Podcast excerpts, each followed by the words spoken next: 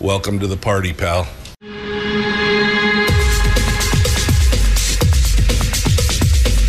The, the Michael Dukes Show. The greed and the entitlement is astounding to me. What more could you want from a low budget radio program? This is a dumpster fire. That was just BS. It is time to get a new perspective. We know just what you need, and we've got just the cure. Open wide and prepare for a steaming hot cup of freedom. I just don't fathom it. The Michael Dukes Show, streaming live across the world. Yes, across the world on the interwebs at michaeldukeshow.com, where you'll find the audio only live stream, the links to our simulcast on Facebook, YouTube, and Twitch, and of course, links to the podcast, which are available wherever podcasts are found at iTunes, Google Play, Castbox, Stitcher, and of course, our favorite, Spotify. Go check it out, michaeldukeshow.com. And of course, also broadcasting live across the state of Alaska on this your favorite radio station and or translator. It's uh, FM translator. F- FM. Uh, the Michael Duke Show. Good morning, my friends, and welcome to Thursday. Well, it's a busy day today. Man, we got a lot of stuff going on. So we are getting ready to get into it here. Uh, we're going to uh, be diving into it with some stories from the headlines. Uh, there's some doozies in there. And then we're going to be uh, talking in hour one, uh, getting the full rundown about this uh, about the system um, about what's happening with the grand jury system here in the state of Alaska. Now we've had a bit of a primer on this from um, uh, from uh, Ben Carpenter, Representative Ben Carpenter. He came on board and talked to us about this a bit at the end of the year. Got a little bit of an update here not too long ago, but now we're going to go straight to one of the people who are directly involved with trying to expose this and work through this. David Haeg is down on the peninsula, and uh, he's going to be joining us here.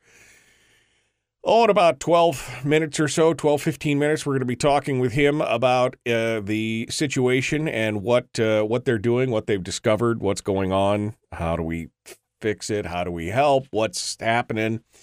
And so we'll get the full blown, the full meal deal. We're going to get the full blown rundown on what's happening down on the peninsula uh, and across the state with the grand jury systems here with David Haeg at about 24 after the hour this morning. Then in hour two, uh, we get a chance to visit with Tom McKay, Representative Tom McKay.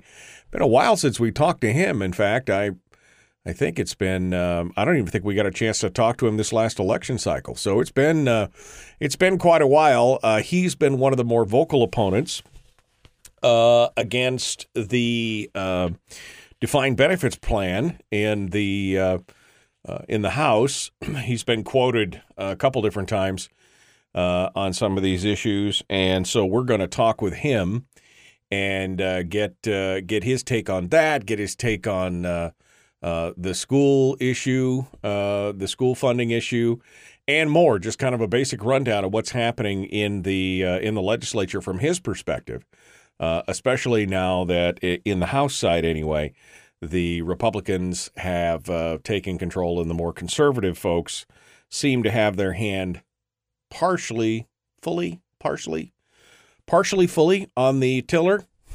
I mean, that's kind of where we're at right now. So we're going to see. We're gonna we're gonna jump in and uh, see what uh, he has to say in hour two. So that's going to be a big. Uh, it's going to be a big show. Tomorrow is Firearms Friday, um, and I've been working on a couple guests, but I don't know. It just might. It might just be you and me tomorrow, which is, I mean, doesn't hurt my feelings because Firearms Friday, of course, is the chance where we get to t- uh, sound off on issues related to the Second Amendment and take phone calls and do that kind of stuff. And uh, I'm happy to I'm happy to happy to happy to be here and just to talk with you and hang out and do that kind of stuff. All right. Well, let's dive right into uh, some of the headlines that uh, uh, are out there and what's coming on. Uh, let's start off in the Matt Sue with the uh, with the strike that is just continuing. And as you read this story here uh, from Alaska's news source, uh, KTUU, um, they, I mean, this is this has got into like the he said she said bickering back and forth between, uh, you know, I don't know the divorcing couple or whatever. Um, but this is uh, on Wednesday. Even more drivers and attendants and monitors joined picket lines and formed outside the bus yard after leaving everybody hanging on Tuesday. Right, that's when they they jumped in there and pulled the ripcord and away they went. Um, well, even more have now joined the uh, picket lines outside the bus yard. Uh, according to the representative for the Teamsters Union, that they had not yet heard from the employer, the bus company. He said, I'm not aware of any contracts from Durham regarding our ongoing negotiations or contacts, contracts, contacts, uh, regarding our ongoing negotiations since we enacted a labor action, he said. Now, according to the drivers, the monitors, and the attendants at the picket line, they said safety is still their number one priority citing that the bus yard still lacks electricity, um, which I'm assuming is for lighting. I, don't think they use deadbolt heaters uh, in the Mat-Su. It doesn't normally get cold enough, but um, still lacking electricity, broken bus heaters, public address systems that are not installed, and a required monthly safety meeting that didn't occur in either December or January. The uh, representative for the union said there's no way for our members to sanitize and clean the buses in between runs. Most of the cleaning supplies had been bought and procured by our own drivers and attendants and monitors to clean the buses, which, uh, if true, a little shocking because not my job, man, to provide. The, I'll do the cleaning. Not my job to provide the cleaning supplies for the bus that I'm required to clean uh, if that's the case. I, I'm just saying if what they say is true. Um, upon a an updated statement from Durham's parent company, National Express, addressed these safety concerns by stating that pole lights had been utilized to illuminate the yard. Uh, block heaters had been ordered but are hung up due to supply chain problems and that the Occupational Safety and Health Administration, OSHA, found that the facility uh, is in compliance after a review in October. They didn't address the cleaning thing. I don't know, maybe that falls under the OSHA headlines. I don't know. It's just like and then and then National went on to say the list the number of dates that it says the union ignored requests for negotiation, denied company requests for a federal mediator, and before it quote unquote took a break to review the company's final offer and never came back on January 30th, Monday. So, I mean, again, it just sounds like a pair of bickering old whatever, uh, you know, old hands just back and forth. Uh, and of course, the people that are punished by this are the people who are still paying the bill, right? Borough taxpayers still having to pay their daily kick and everything else, but now they have to figure out how to get all their kids to school in the meanwhile. I mean, this it it, it it's it's crazy. Absolutely crazy. Uh, meanwhile, parents like Carly Garman took to social media to let other parents know that she was available to help families with children attending Dena'ina Elementary. She says, if we can't work together as a community, then we can't be a community. I feel like you need to help your neighbors if there's something as simple as picking up their kids and driving them. I mean, school zone's not that big. Drop off and picks off, pickups are already part of her daily routine, as there's currently no bus route where she lives, something she's been trying to change. Despite lines being congested due to an increase in personal vehicle traffic, she said she sides with the Durham employees. And then there was somebody else that was quoted in the paper the other day that basically said, oh, just fire them all and get it. Man, there's a happy medium in there somewhere. But I mean, I am glad I don't have my kids in the uh, Matsu School Borough District. And of course, the big thing is right now, I was still waiting for an announcement from the school district to say, well, we'll just open up to remote learning to give you the option. If you're a working parent, a single parent, or somebody who's got both, where it's just too, you know, you built your life around the fact that the kids are getting picked up by the bus. And now you have to, I mean, why not give them the opportunity for remote learning? You did it when the snow hit. Why not do it now? I mean, I'm just, I'm asking for a friend. And here's something I'm sure we'll talk with Tom McKay on. The Senate Education Committee yesterday introduced a bill that would increase the BSA, the base student allocation, by $1,000. Uh, the amount per student is uh, on track uh, for $6,960. Um, and the thing that what came out, it was said several times by Loki Tobin, uh, Loki Tobin from Anchorage, the Democratic uh, Senate Educational Chair, is that this was just the starting point, the beginning of the conversation. She said it several times uh, during the uh, during the discussion on the bill. This is just the beginning of the conversation. We we need more, and of course all the teachers and the people who got out there and testified. There was a lot of educators and pro NEA stuff and everything else. And there were a few voices that said, leave it alone. But uh, most of them were like, oh man, thousands way too low. Thousands way too. What we need is uh, 1195. No, no, no. We need 1348. Oh, no, no. We need, uh, I mean, it's a significant amount of money. But here's the here's where the the the sweet spot, the sweet spot that's really not the right phrase. Uh, here's where the smoking gun is, I guess, when it's all said and done. Um, a one uh, a one thousand dollar increase to the BSA would mean a projected two hundred and fifty seven million dollar increase in the state's budget, according to the legislative finance memo. The governor's proposed budget includes about 2.5 billion for permanent fund dividends. That would be a $3800 check, 3860.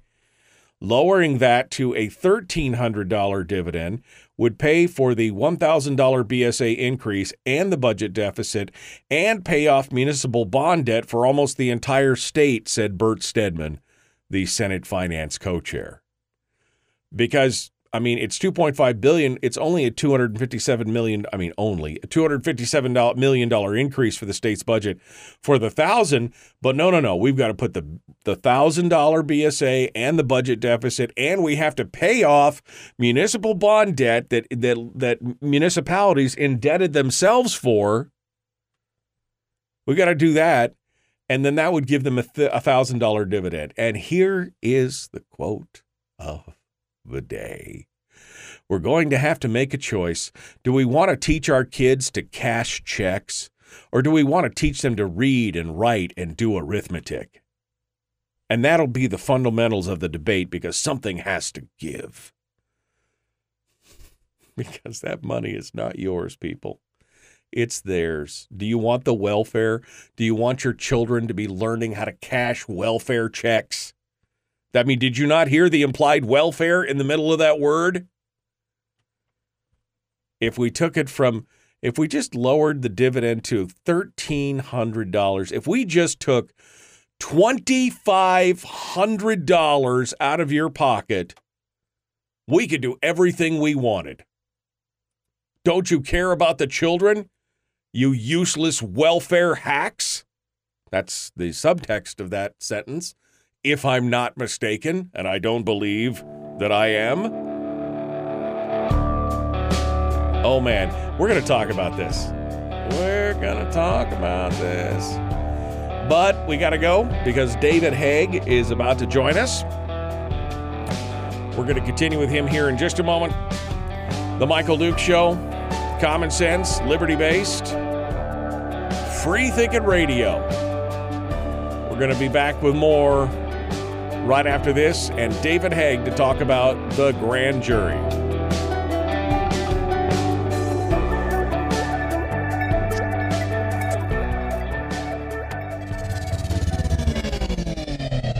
Now you're cooking with gas. The Michael Duke Show.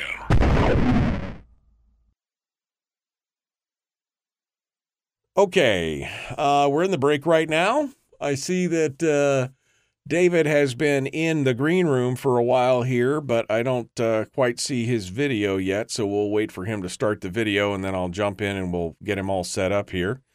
While we're waiting for that, let me run over real quick and take a look at the comments um, as to what um, anything you guys have been saying this morning. Um, Matsu, we're drained. It's like our national oil reserves. Uh, Matsu had a school board meeting last night. Complete complete mismanagement of the school district from the school board and the unions and the bus company. Uh, I still have not got an answer from anyone that I've asked. What the heck happened to First Student? Has anyone looked into the Teamsters bus contract? I have not. No heat on the buses. Um, I have made extensive phone calls about the Durham Teamster Pooh show. Durham is a bad actor, says Terry. Um, there's no doubt that Durham is two three on the list of who to, is two three uh, on the list of these issues, but we have to follow the money. Why was Durham awarded the contract? Who's responsible for advocating the contract? Terry said she wasn't able to testify because there was no time left for public testimony.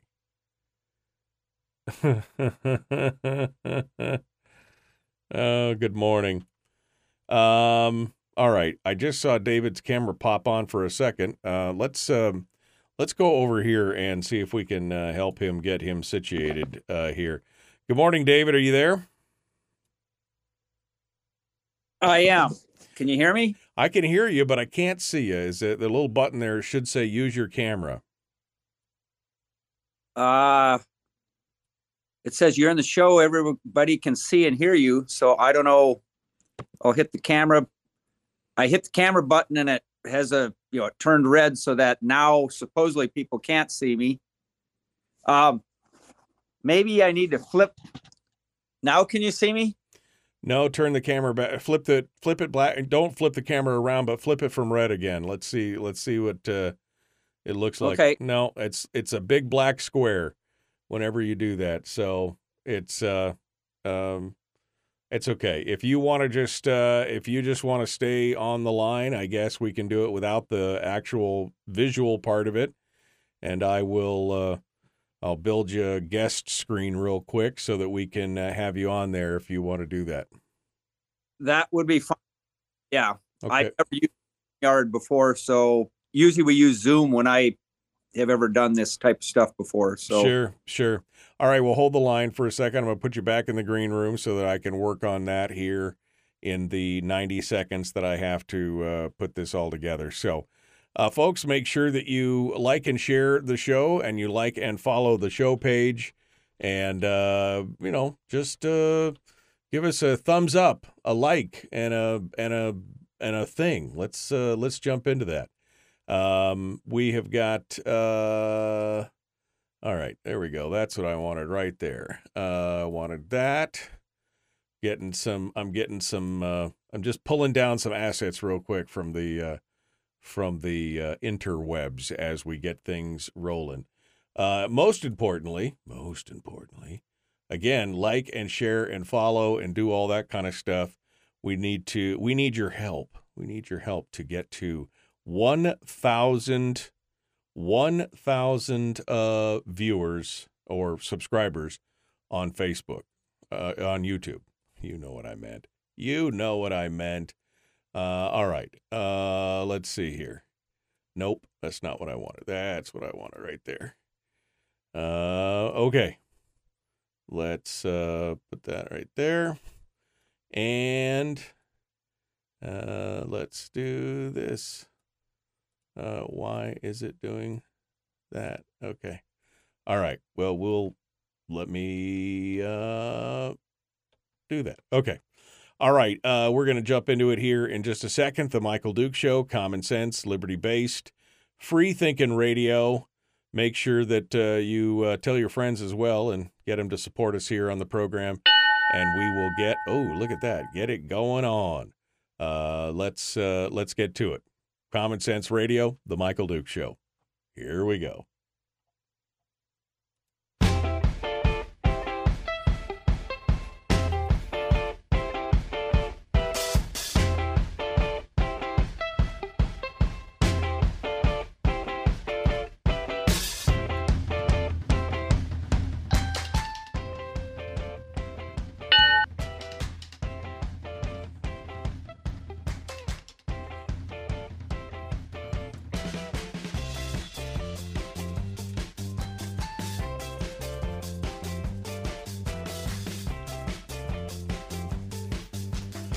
Welcome back to the program, and thanks for coming in and being part of it with us today.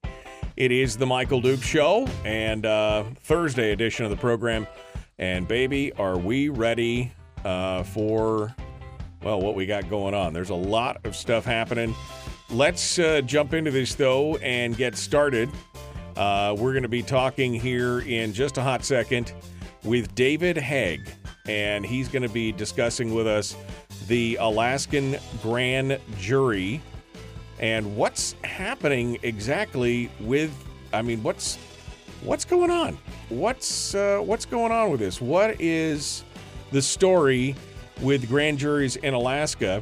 Let's uh, let's jump on over to the uh, let's jump on over to uh, the green room here and pull David back up with us here this morning and see what he has to say. Uh, good morning, David.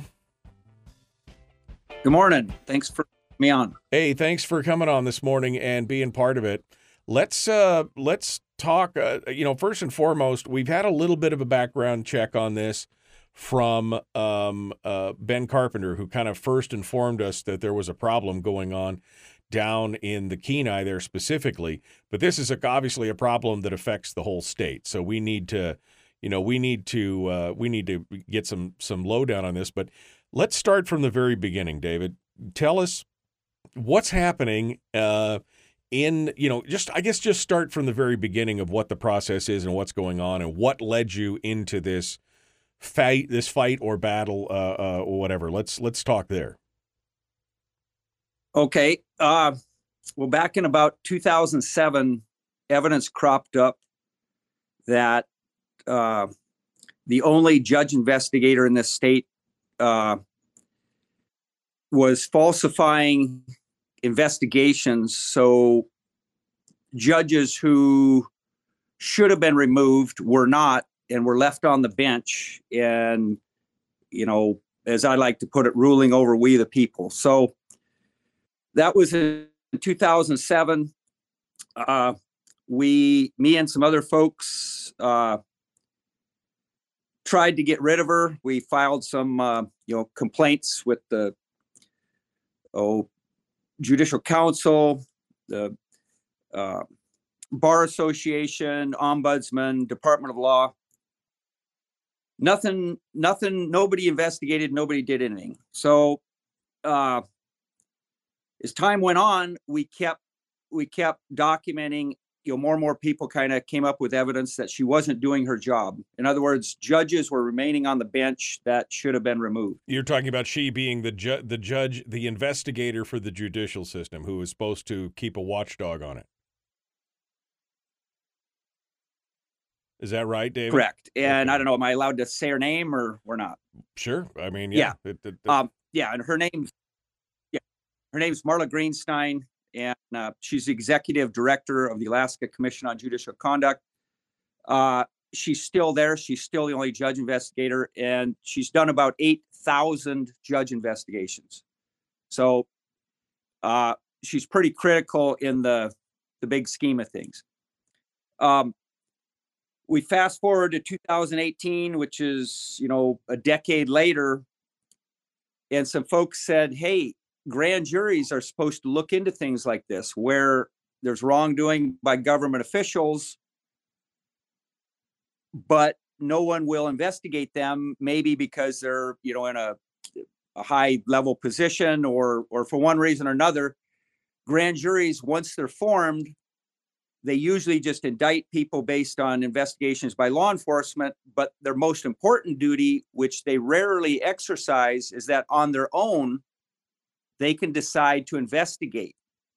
And they can kick the prosecutors out of the room. They can then issue subpoenas and and do things. So in 2018 we started making a push to try to have grand juries investigate and we were successful. We ended up having six grand juries over the next four years start investigating marla greenstein and the evidence we um, the problem was is every time the grand juries would start investigating, judges the judges would soon find out about it, and a judge would come in and order the grand juries to stop investigating, and they were usually joined by uh, who's now our, our deputy attorney general, a guy named John Skidmore. So in most of these instances, it was a combined effort effort of a of at least one or two judges and who's now our deputy attorney general to stop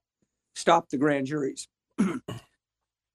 the problem with this is Article 1, Section 8 of Alaska's Constitution says specifically this the power of grand juries to investigate and make recommendations concerning the public welfare or safety shall never be suspended. And so we started going to our legislators. Ben Carpenter was one. Peter Micciche, Senator Micciche, when he was in the Senate, was another.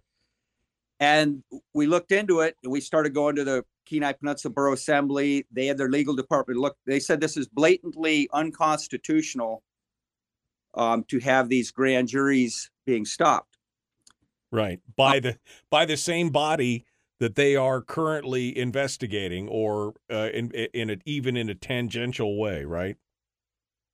Correct. Yeah, and and so here on the Kenai, and remember this affects every single citizen in the whole state because whether you go, you know, if you've complained about a judge in Utqiagvik, this Marla Greenstein's the one that investigates. So you understand it ain't just a Kenai Peninsula problem; it's a statewide problem, right? With every judge. So, um, so anyway, we got together a bunch of folks and started protesting at the Kenai courthouse. Uh, at times we'd have 70, 80 people at a time out there with signs.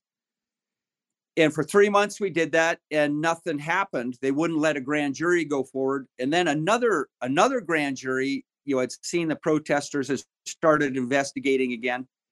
And now I think it was the, the seventh grand jury got stopped. Um, it was Judge Jennifer Wells here in Kenai that stopped it. I'm not positive on that one whether John Skidmore was involved, but it was Judge Jennifer Wells.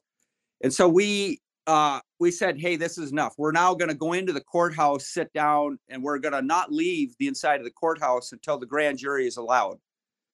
As soon as we told Representative Carpenter that, he informed the governor and the Department of Law, and they caved in. They they formed uh, a grand jury, what's called a special grand jury, in uh, let me look here, June of 2022. So last summer, they formed a special grand jury that just had one duty, and that was to look into evidence of judicial corruption in the state of Alaska, primarily this Marla Greenstein. But you know, um, so we kind of won the day, and so now, for the last eight months, this grand jury has been doing nothing but investigating. And the one of the first things they did uh, they brought me in to testify, and I told them, I said, "Hey, you're these state attorneys in here advising you. They can't be here because part of the corrupt the evidence we have implicates the Alaska Department of Law in stopping previous grand juries from investigating and tampering with the juries a class C felony. So, so I, I asked them that they uh, get rid of the state attorneys. They did. Private counsel so now this grand jury has private attorneys advising them in their investigation. Um, the grand jury then you know investigated for the first few months. Then they subpoenaed Marla Greenstein, the judge investigator, to come in. Immediately, the Alaska Supreme Court came out and changed the rules, stripping the grand jury of their power to investigate, recommend, and indict public officials. And so we now have the Alaska Supreme Court coming in and unconstitutionally stopping the grand jury from being able to do what they've been uh, constitutionally authorized to do since statehood. Right. I mean, it's pretty clear in the Constitution that you can't, you, the judiciary, do not have the authority to strip out something that's constitutional on your own. Only the people could do that by a vote of the people. That's part of the separation of powers. That's pretty blatant. Uh, uh, uh, uh you know, uh, just to say you we, we're arbitrarily just going to take out your ability to indict public officials. What? That's that's not how it works. Yeah. Well, Michael, it gets far worse than that. Um, some folks went in and tried to figure out how the Alaska Supreme Court did this without being caught or or you know somebody alerted or whatever. And we ended up finding a memorandum from the Alaska Supreme Court rules attorney, uh, a lady named Stacy Steinberg, and in a memorandum dated November 22nd, 2022, um, they document that they bypassed the 13 member rules committee. I didn't know that there's a rules committee with the Supreme Court when the, when rule the criminal rules and the rules for the grand jury are changed. There's a a uh, a panel that is supposed to write the rules, and then the Supreme Court is just supposed to pass or or not pass the rule change. The Supreme Court on their own wrote the rule, bypassed their own 13 member committee, but right before they passed it, they they notified the committee that they were going to do this. And remember, there's 13 members. They notified the committee so late in the game, only three of the 13 members had a chance to respond and two out of the 13 members according to this memo said quote they expressed concern that the rule changes were important and serious changes of a constitutional nature and should not be rushed through and that they thought it would be better to discuss the proposal in a committee meeting rather than by email right and the unbelievable thing is there was a commi- full committee meeting scheduled for december 16th and the Supreme Court went ahead and passed the rule rule change before that committee meeting with an effective date of December 1st. And the reason for that is in the memorandum also. It says we did this so the grand jury procedures can be used right away. And remember, the, the grand jury in Kenai had just subpoenaed the only judge investigator for 33 years. And the Supreme Court changed the rules to strip the power of the grand jury with you know and bypass their own rules committee so that's to me that's very disturbing and to a lot of other folks it's pretty disturbing well it's a bypassing of the standard process and we're not talking about a little change like uh, you know calendar dates or something else to the rules or, or anything like that we're talking about a change again, as the as the committee member said, of a constitutional nature that's supposed to go through a process and a committee process and have you know input uh, from others. But instead, the Supreme Court itself just wrote the rule and passed it. That's edict from on high. That is, I mean, that is a complete and total abrogation of the process.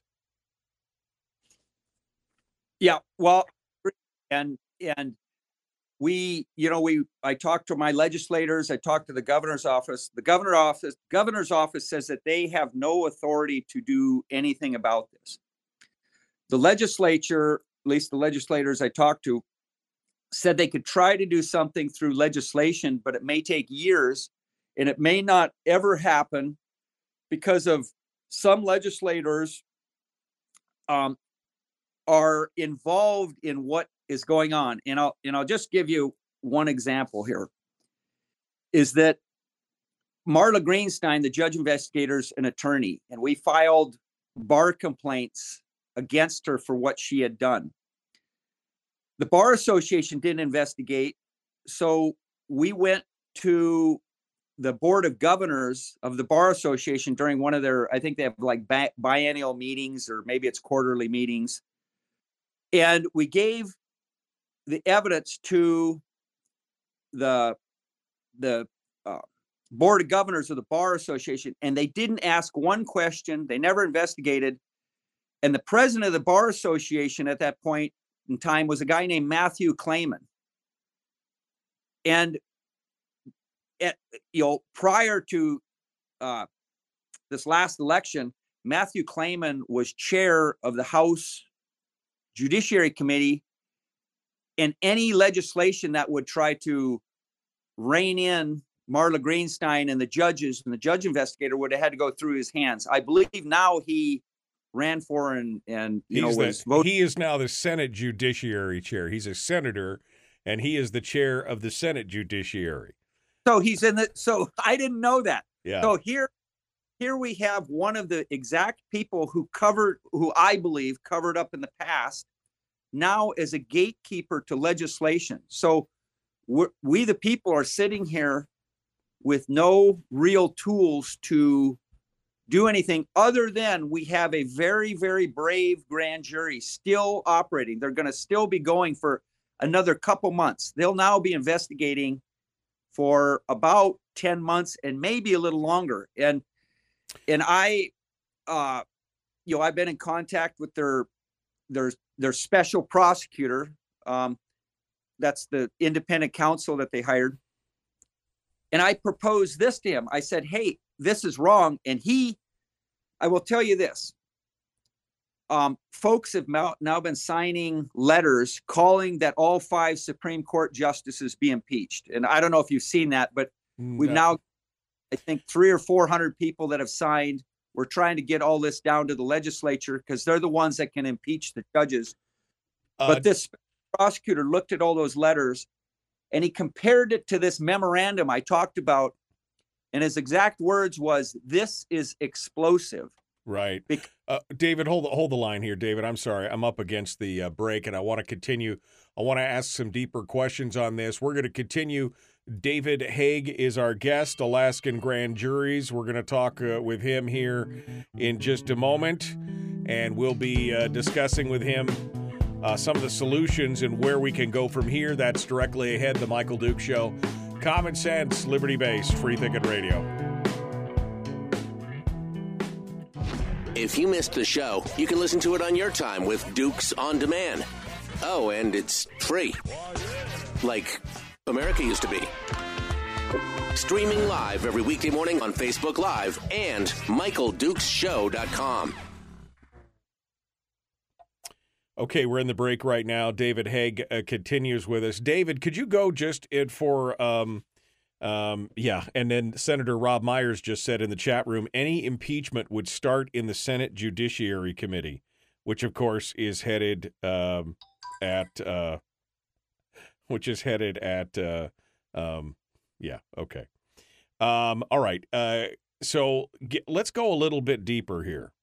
Um, let's get let's get into this and discuss um, exactly what this Marla Greenstein. What was the what was the initial complaint? I guess is what I think somebody just asked that in the chat room. What what was the point? What did what was the actual initial complaint? We found other things along the road, but what was the initial complaint against Marla uh, uh, Greenstein there? Um, it was complained that uh, complaint was filed against a judge that evidence in her possession disappeared, and during this time she was spending ex parte time with the main witness in a trial, and so a complaint was made against a judge that was she was the judge was eating with the main witness and riding around with the witness. And so this complaint went to Marla Greenstein. Marla Greenstein said, okay, I'll look into this. We need some witnesses. So uh, four witnesses were provided to Marla Greenstein that seen the judge and the you know the trial witness running around together having meals whatever and so marla after about a year she exonerated the judge and in the exoneration she said that she contacted all the witnesses and none of them seen anything. And so she she said the judge is going to remain on the bench you know not going to be sanctioned. Well uh we we went to those witnesses and all four of them swore up they had never been contacted by Marla Greenstein and in fact had seen the judge riding around with the trial witness and having meals with them. So so that's the start. That's just the start of what happened with Marla. When that occurred, I took those affidavits and Marla's report and I gave it to the bar association. I said, here's some evidence that an attorney in your state falsified an official investigation to cover up for a judge. So, in a bar complaint, Marla is required to respond. Well, she doesn't have to respond, but if she doesn't, it generally means that the complaint's taken as well founded. So, anyway, Marla responded, and in a certified response, and I talked to attorneys, and they said certified is the same as under penalty of perjury because you either say under penalty of perjury or you certify or you affirm. It all means the same thing. But anyway, in a written document, Marla Greenstein says, Well, I didn't just contact those witnesses, I also contacted the attorneys or an attorney in the case. And so uh, one thing led to another. That attorney was deposed under oath by the state of Alaska, the Department of Law. And that attorney under oath says, Marla Greenstein never contacted me either. And so the implication is, is that Marla, the original complaint, I believe, was valid against Marla Greenstein. And then a complaint was filed with the bar, and then to double down or to try to, you know, continue the cover up, she wanted to find someone that would back her up that she had contacted him during this, you know, investigation of this trial judge. And so she picked one of the trial attorneys, and he even swore under oath that she'd never contacted him. And so that's the beginning of what happened, and that's the evidence. And and some people say, well, it's no big deal, you know, whatever.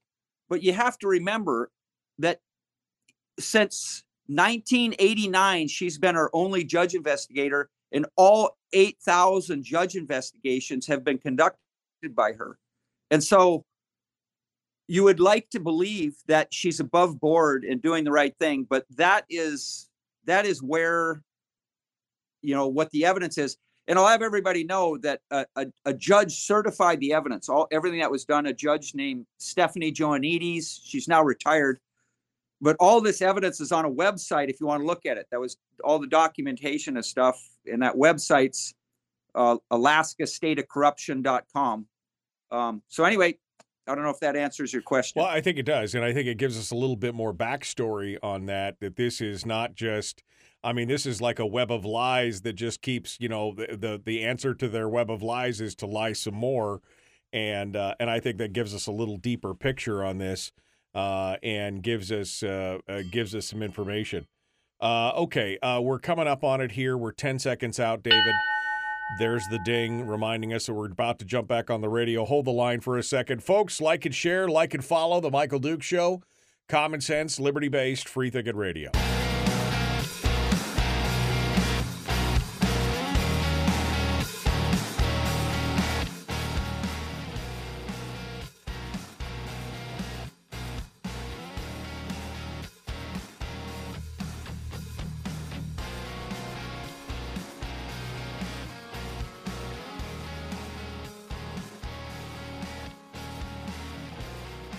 All right, we're continuing now. David Haeg is our guest um, uh, on Alaska grand juries. Uh, he's been uh, part of this and following this corruption that's been going on in the state in disempowering the grand juries. We just got a little bit of a uh, little bit of a further backstory on um, the original complaint uh, against this judicial investigator, and uh, oof, man, you'll have to go back and listen to the podcast on that to get the full story, but it definitely uh, begs the question of what the heck is going on inside the judicial system in the state of Alaska. Uh, we've got a, a, a, whole case of a professional, basically fixer, making stuff go away for the last 33 years, and uh, and that's problematic. Uh, David continues with us now. Here we got about eight minutes or so, but uh, David, you left off before we went to break talking about how the uh, the governor's office said that they're powerless because it's a separate branch of government. The legislature, some of your legislators said, well, we could put legislation in, uh, and we could we could do that. There could be an impeachment of all the Supreme Court judges, which then uh, Senator Rob Meyer points out would have to start in the the impeachment would have to start in the Senate Judiciary Committee, which is now chaired by Matt Claman the same guy who was the head of the bar association when you filed bar complaints. I mean, this is like an intricate spider's web of just trickery. Um, and the last comment you said was that you were speaking with a special prosecutor in the current grand jury that is investigating, and he said that this uh, potential for impeachment is explosive. But what does it mean? If Matt Claman is the stumbling block into this, uh, getting any kind of impeachment proceedings going on against the Supreme Court, I mean, it, yes, it's explosive, but what is it? How do we fix it? What's going on here? What's the next step? Well, that's that's a good question. If anybody has an answer, let me know. One thing that we're doing, and I'll try to go over this kind of quickly, is we're uh I because the sit-in the last time worked, I proposed a sit-in to simply have the Supreme Court rescind their suspension of grand jury powers. And I am proposing a sit in, or we are, we're going to do a sit in on March 15th, starting at 8 a.m. at every courthouse around the state that people are willing to go into and just sit down on the floor and say, We're here until our, the restrictions on the grand juries are removed. And the grand juries can investigate what they want to, indict who they want to, and write a recommendation that we, the people, get to hear without being edited by the Supreme Court. Right now, the Supreme Court rule change says they get to uh, either, you know, put a gag order on this on the grand jury, so we'll never hear. The grand juries are now barred from indicting people. That's one of the most basic rights of a grand jury is to indict. The Supreme Court said no more indicting by a grand jury that investigates. And so we're going to do this sit in we're also going to various uh, entities like the Kenai Peninsula Borough Assembly, the Mat-Su Borough Assembly, the Anchorage uh, uh, Anchorage Assembly to ask for resolutions protesting what the Supreme Court has done. Um, February 7th, folks will be at the Anchorage Assembly asking for that. Also on February 7th is the the Mat-Su Borough Assembly. I'm going to make a phone presentation there asking for it. Uh, in person on the same day, February 7th, I'm going to be at the Kenai Peninsula Borough Assembly uh, asking for that. Um, later on February 21st, I'll do the formal presentation to the Kenai Peninsula Borough Assembly. But uh, other than that, we we have a website that has forms on it that people can sign that electronically get distributed to the legislators. And that website is Alaska. So people can go to that website and sign a document protesting what's going on, and it will automatically get disseminated to the legislators and actually to the special prosecutor. And so, you know, if you got a suggestion on what else we should be doing, I'm all ears, but that's what we're what we're doing right now unless somebody comes up with a better idea.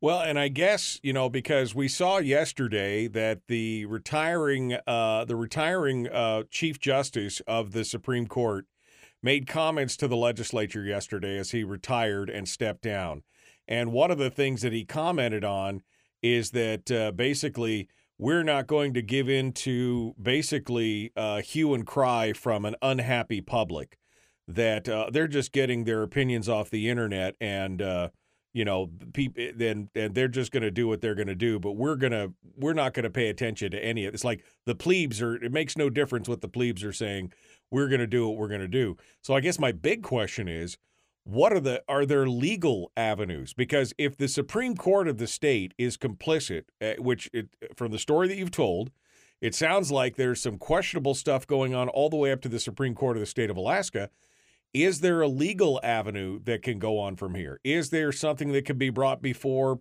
the U.S. federal court, the U.S. Supreme Court, to ask these questions and fix it? Or is it so separated that we've got nothing that we can do? We, we've had some fairly smart attorneys we've asked that of. The general consensus is, is that the U.S. Supreme Court cannot intervene in violations of state constitution. And because our grand jury powers come from our state constitution, the US courts are basically don't have jurisdiction. And I, I know that sounds crazy, but that's sort of where we're at right now. So then the question becomes: Do you do you sue the do you sue the justices individually? Do you? I mean, this is. Uh, you know, talk about being made to feel small and powerless in that kind of situation.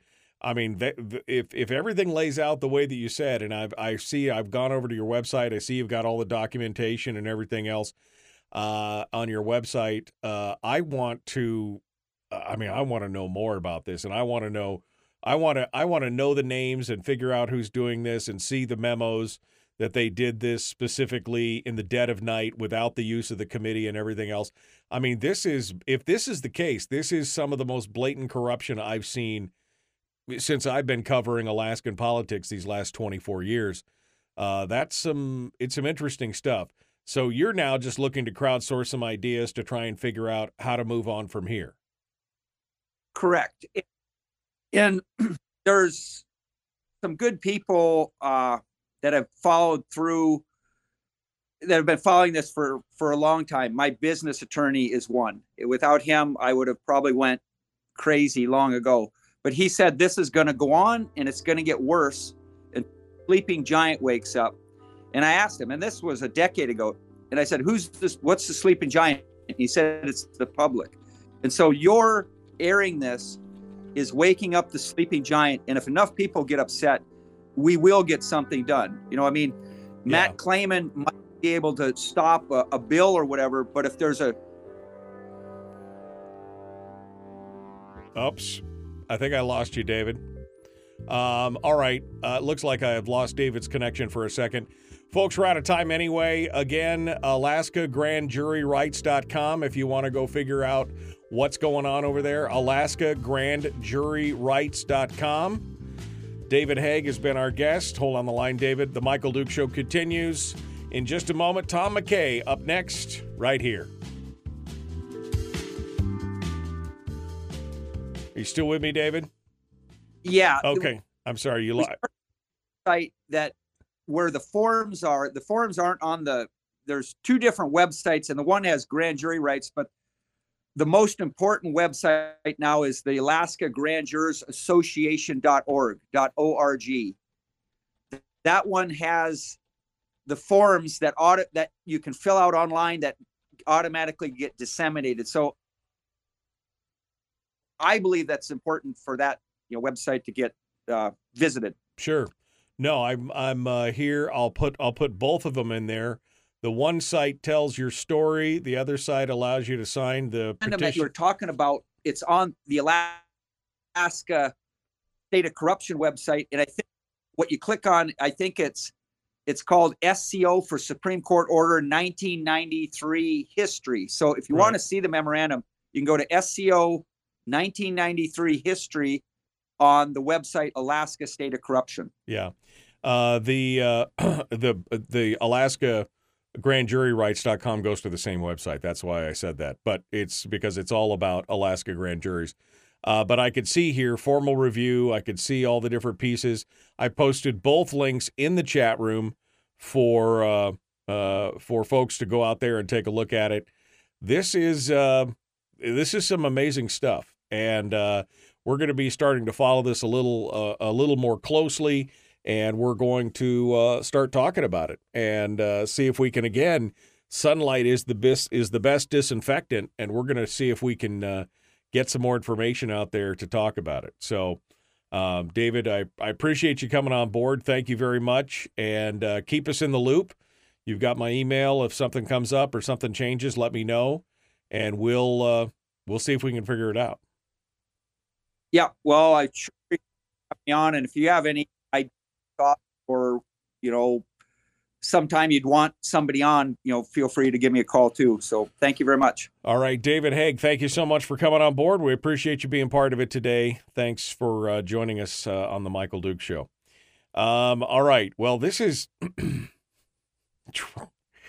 this is troubling right? I mean this whole thing is just uh yeah that's definitely uh, a very, very troubling situation. Uh, I am not. Uh, I'm not a happy man when it comes to that. We'll have to. Uh, see what happens here. Uh, David uh, Haeg, our guest. Thank you, David, for uh, coming on board and and being part of it. All right, we're waiting for Tom McKay, who's going to be joining us in just a few moments to discuss this stuff. But what the actual hell? How in the world can a uh, it, it, well? I mean, I guess it's the Supreme Court of the state of Alaska, and since you can't appeal it to any other federal court because it's a state issue, I mean that's troubling. That's very, very troubling. Uh, when they can just arbitrarily change a rule that is very obviously um I mean, it's very the the he read the constitutional provision. It just said it's you're not supposed to impede the grand jury at all.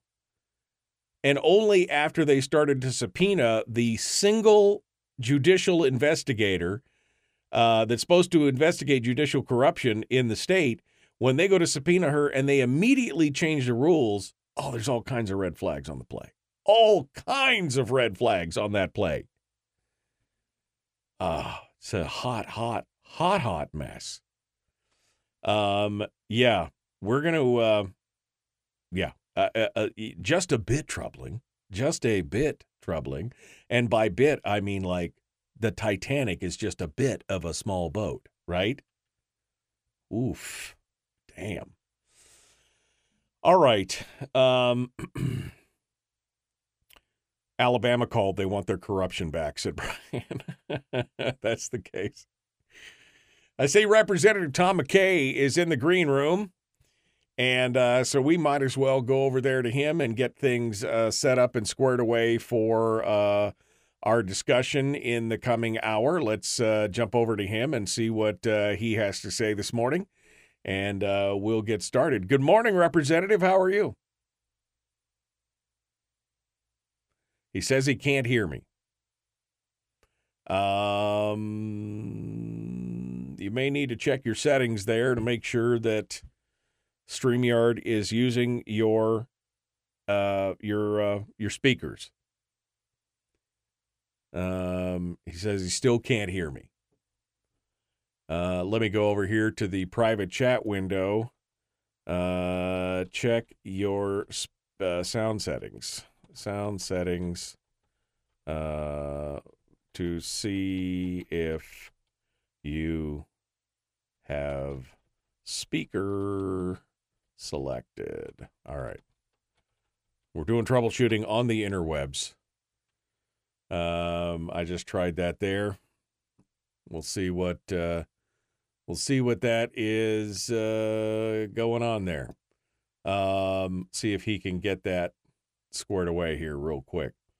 Um, okay, try that. Um, he's working on his stuff there for a quick second. We will try. Uh, we will try see if we can reconnect with Tom here in just a hot moment. Oh, you heard noise from you can hear him click his phone. All right, let's try it again. Uh, well, I can hear him. Tom, can you hear me? Yeah, see, I can hear him. He can't hear me. That's the problem. Um, uh, let's go over here. Uh, well, I, you know what I can do? I can do this. Watch this. Uh, I can hear you. You hear me now? I can hear you. Can you hear me? Can you hear me now? Uh huh. Yep. Uh, I can hear you, Tom. Can you hear us? That's the question. Well, we're about to jump in. Um, um, I'm gonna have to get. I'm gonna have to get. Uh, we're gonna have to go here. We're coming up on it, so we're gonna have to let Tom figure this out here for just a second. We'll be right back. The Michael Duke Show, common sense, Oh. liberty based, free thinking radio. Oh, Uh, share the show, like the show. Buddy, How put that thing back in its holster. We haven't gone anywhere. I don't understand. Check out the Michael Dukes MichaelDukesShow.com for information on how to get access to the podcast.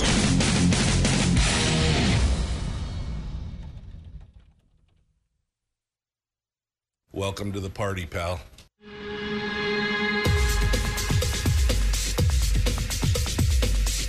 Michael Dukes Show. The greed and the entitlement is astounding to me. What more could you want from a low budget radio program? This is a dumpster fire. That was just BS. It is time to get a new perspective. We know just what you need, and we've got just the cure. Open wide and prepare for a steaming hot cup of freedom. I just don't fathom it. The Michael Dukes Show, streaming live across the world. Live around the world on the internet, it is the Michael Duke Show. Uh, and of course, live uh, on the internet at michaeldukeshow.com is where you'll find links to the audio only live stream, the podcast, uh, links to Spotify and iTunes and every place else. And of course, broadcasting state, uh, broadcasting across the state of Alaska on this your favorite FM translator and or station. See, I mixed it up there for you. It's all good. This hour of the program being brought to you by our friends over there at Satellite West. You can find them at satellitewest.com. Uh, where you could stay in connection, whether you're in Kaktovik or Kake or Minchumina or Minto or uh, Tanana versus uh, Tatlanika, wherever it is that you are, you could stay connected by voice, uh, by uh, phone, by text, by email, just surf the internet, whatever it is. SatelliteWest.com is the place to go for that. All right. Uh, we're getting ready to jump into it. Our guest uh, here in hour two is Representative Tom McKay, who is uh, down in Juneau right now. Uh, he's been quoted in the papers lately with a lot of commentary and questions in regards to the defined benefits program, which is being proposed uh, by two different people in the uh, in the uh, uh, uh, in the legislature, and uh, we're going to get his take on that, and then we're going to talk with him about some of the other things, including the new thousand dollar BSA increase that was just introduced, and more. And we're just going to kind of get his feel for what how does how does the legislature feel now that the Republicans are in the majority here in the House of Representatives? So let's go over right now and start our conversation with uh, Representative Tom McKay from South Anchorage. I hope that he can hear me now. Can you hear me now? Yes, I can, Michael. Thank you. Okay, good. All right. I was a little concerned there, but we're all good to go. so, Tom McKay, uh, our guest uh, now.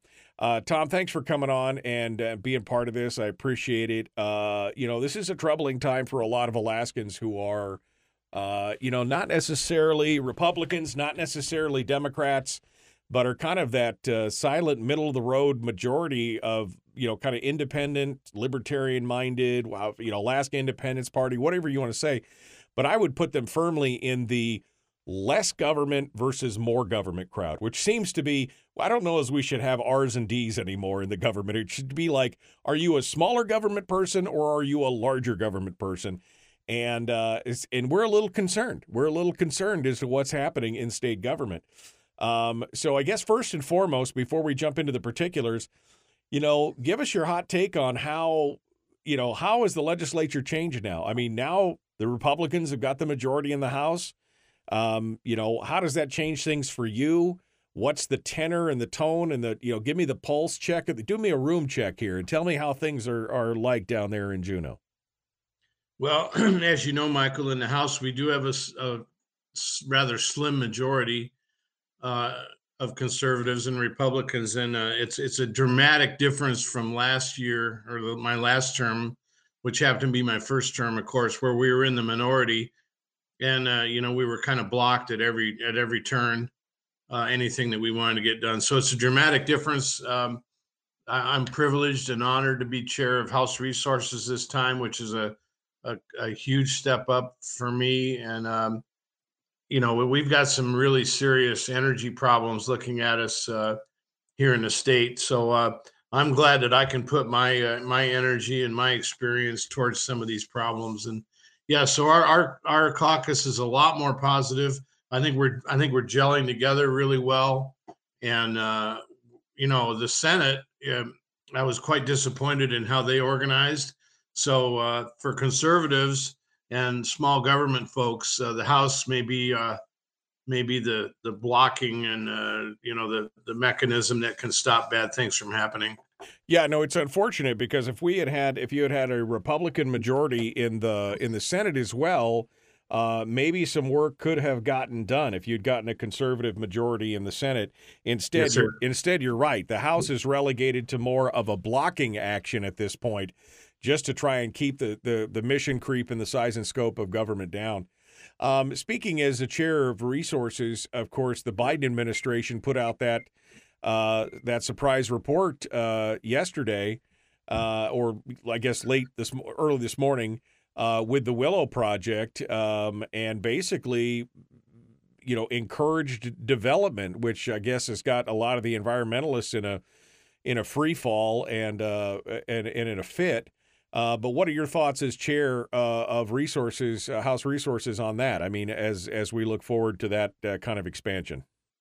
Well, you know, if you if you read the Constitution, uh, our, our Alaska Constitution, the how the resources are are our Constitution calls for the development of our resources.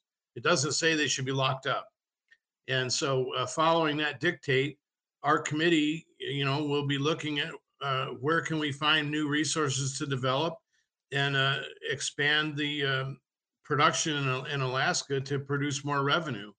Um, you know, I I look at it like there's a lot of people that want to spend money in Juneau, and uh, I feel like our job is to go find go find more resources to develop to uh, provide money for that. Now, uh, I'm really glad that Willow is going to progress because it is on federal land, and uh, you know we need to get get those operations underway. I'm I'm a former drilling engineer from the oil industry and kind of on the tip of the sword, you know, and I, we have to be drilling to uh, to maintain our production levels in the Trans-Alaska pipeline. And if we're not if we're not continually drilling and exploring, then we're not we're not refilling our tank.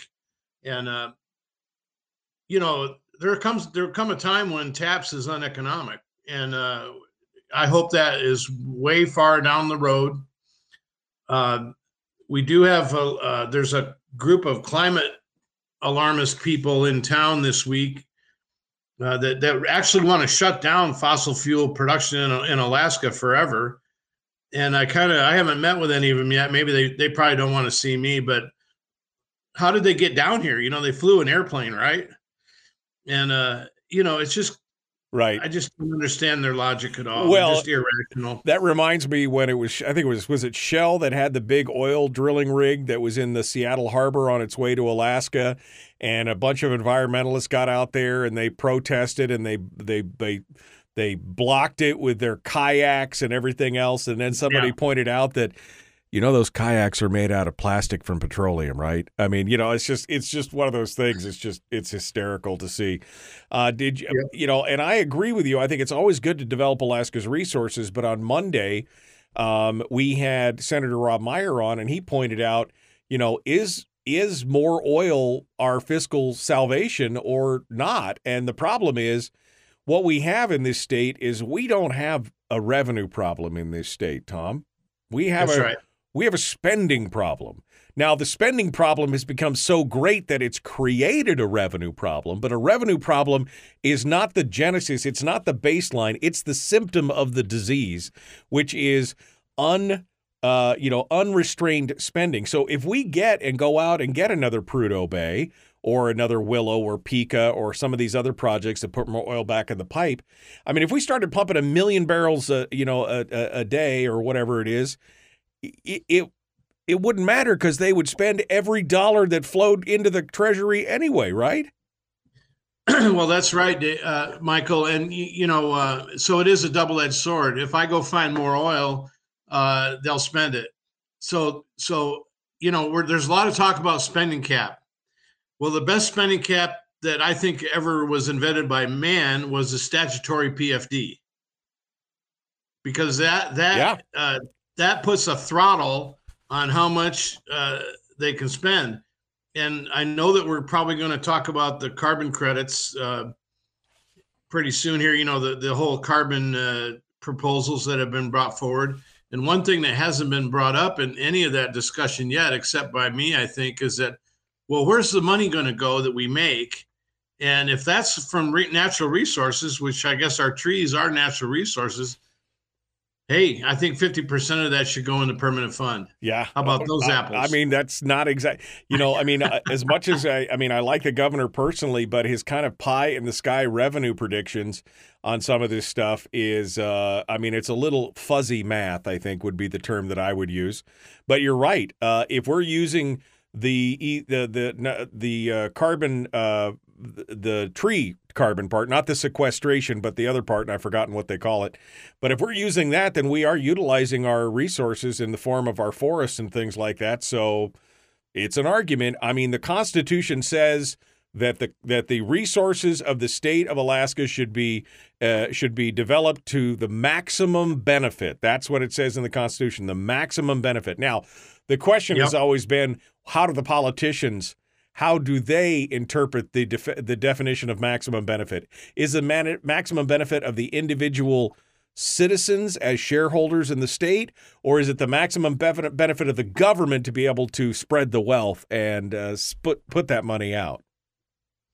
Well, of course, I'm come from the the the first camp that you described, and you know, uh, it- I, what I want to assure Alaskans is at least my the committee I'm I'm chair of the House Resources. We're going to do a, our complete review of this. We're going to do our due diligence.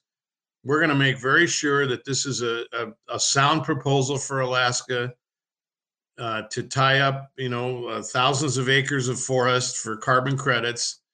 Um, you know, it, it's a it's kind of a it's a weird market. You know, it's a market that's set by the federal government. Right. you know, and it's just sort of this. Uh, it's almost like Bitcoin for trees. I'm kind of I'm still trying to get my head wrapped around it. You know.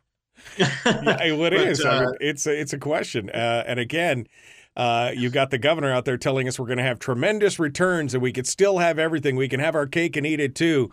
Uh, but unfortunately, we had a discussion on Tuesday about this. Uh, there's a there's a timeline gap in there that uh, that that he seems to have missed, including an 18 month ramp up period before the first dollar will ever come through the door. And so, I mean, there's definitely some problematic things on this. I'm not saying that we shouldn't, uh, you know, take a bite at the apple if we can do se- sequestration and some of these other things. I mean, you know, if, if we want to take some of that money, great. But the bottom line is it should not harm or slow down resource development in the state because we are basically a land grant state. That's where we get our Well, revenues from. the pro- the problem we've got, uh, Michael, and I brought this up, I think, on the radio a couple of years ago. But ESG is a big problem. It's it's like environmental blackmail. What they're saying is you have to uh, purchase carbon credits in order to do your oil and gas project. It's like if you want your kid back, you got to pay us the money, and uh, it's almost like we're held hostage. Like if we want to continue to develop oil and gas resources in Alaska, we have to do this.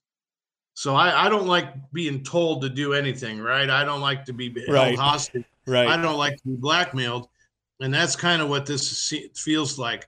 Now, if I if I may, Michael, one thing that I'm really concerned about, and I think all your listeners and Alaskans, in, at least in the rail belt, need to understand is we we could possibly be facing a gas shortage in Cook Inlet. Now, there's a lot of opinions about this, and there's people. There is a lot of gas left in the inlet. The question is, is can we get at it? Can we develop it? right. Uh, some of it is very difficult to to get to, and uh, ENSTAR has a long contract for gas right now. Chugach showed me a chart. Chugach Electric showed me a chart where they start to go negative in about five years. So, in in terms of energy years, like they're kind of like dog years, right? Uh, it takes a long time to get energy projects online and five years is not very long at all. And I'm very concerned. You know, when it's 20 below zero in Anchorage for uh, two or three weeks, I don't know about anybody else, but my furnace comes on probably every 15 minutes. Right. No. Yeah. And it, and it takes gas and electric to run that system. And so I'm very concerned about Cook Inlet gas. Uh, we're going to have meetings with the producers and the utilities. Uh, everybody I ask down here, well, what's what's the plan? I just get kind of a blank stare. I get kind of a head shake, like, well, we really don't know. Nobody has a plan. And I said, well, somebody better get a plan. Yeah, absolutely. Uh, Tom McKay know, is Representative Tom McKay is our guest. Tom, we're up against the break. Hold the line for just a second. Okay. We're going to be back uh, with more and continue this discussion. We're going to start, uh, we'll move off of resources and we'll start to talk a little bit about some of the other big things in the state, including defined benefits and the base student allocation increase and more. Yes, we will talk more about that fuzzy math. Oh, baby. The Michael Duke Show, common sense, liberty based, free thinking radio. We return with Tom McKay right after these messages.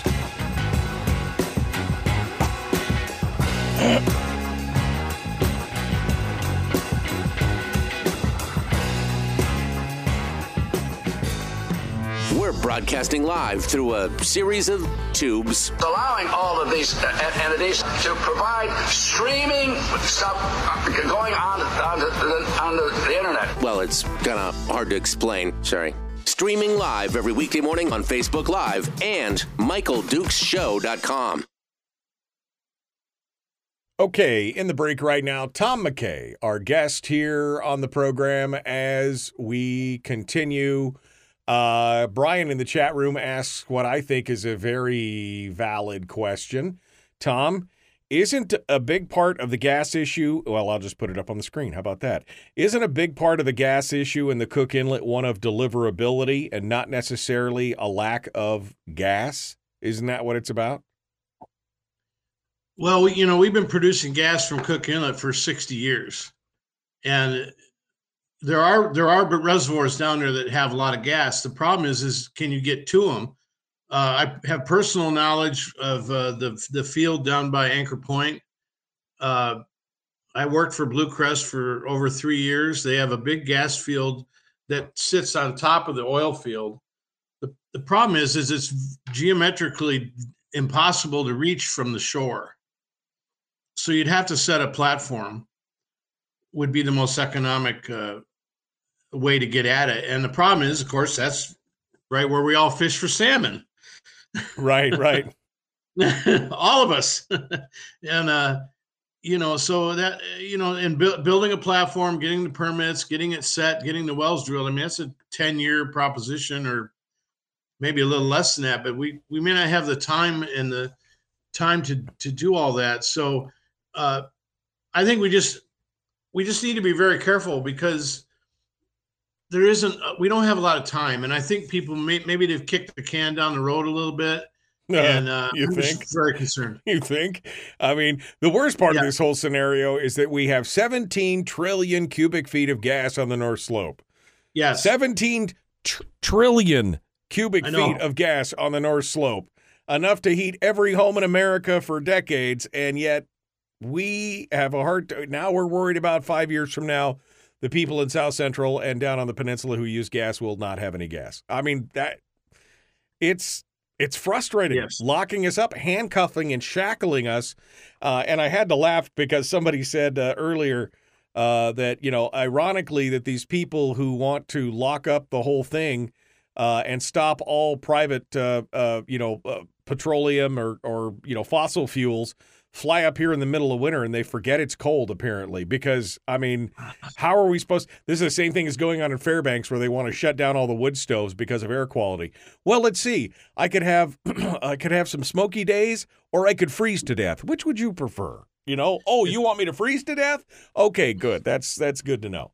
Uh, but that's you know this is a this is a frustrating time for that for sure.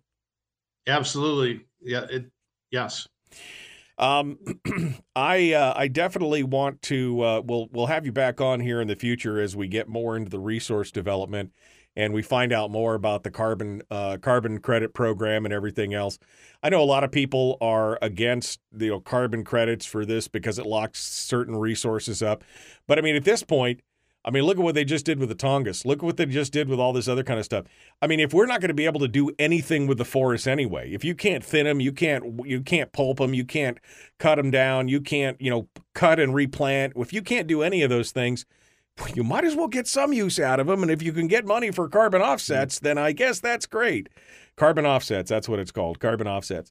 Uh, you know, and sequestration. Sure, doesn't hurt my feelings. It's an empty big hole in the ground. Fill it up. If that's what you want to do and pay us money, good, let's do it. But I mean, we cannot stop. We cannot stop developing resources in the state. That's the lifeblood of the state. That's absolutely correct. We're a, we're a resource state, and if we don't develop our resources, we're going to turn blue. We're going to turn into a big park, and uh, there won't be good, high-paying professional jobs in the private sector. Uh, I, you know, Rob Myers and I, we almost say the same thing every day. You know that we can't just live off the permanent fund. Uh, you know, I, don't think that's healthy for a for a, a state or a county or a country to just live off live off interest. You know, to me, you know, man was designed to build stuff and to do Right. projects and to Right.